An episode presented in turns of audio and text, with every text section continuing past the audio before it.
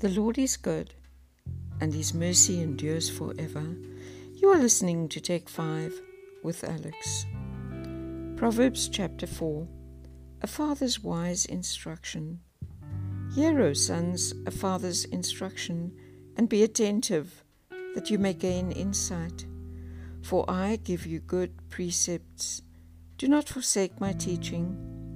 When I was a son with my father, tender, the only one in sight of my mother.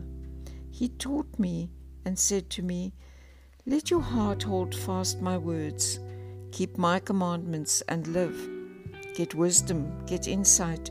Do not forget and do not turn away from the words of my mouth. Do not forsake her, and she will keep you. Love her, and she will guard you.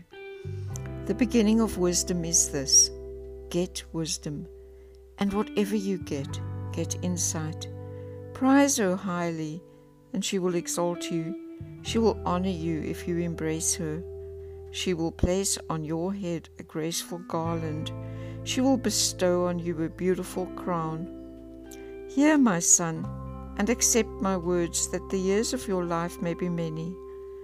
I have taught you the way of wisdom. I have led you in the paths of uprightness. When you walk, your step will not be hampered, and if you run, you will not stumble. Keep hold of instruction, do not let go. Guard her, for she is your life. Do not enter the path of the wicked, and do not walk in the way of evil. Avoid it, do not go on it. Turn away from it and pass on.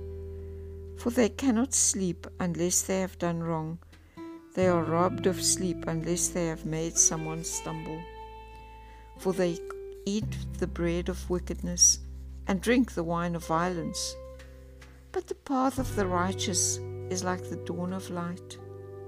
Sorry, the path of the righteous is like the light of dawn, which shines brighter and brighter until full day. The way of the wicked is like deep darkness.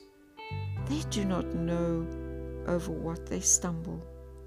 My son, be attentive to my words.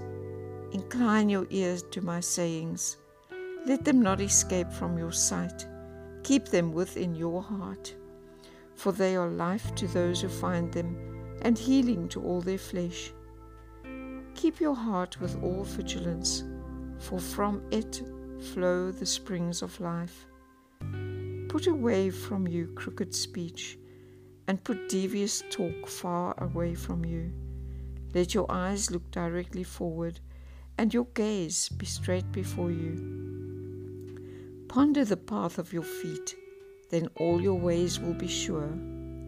Do not swerve to the right or to the left. Turn your foot away from evil. Amen.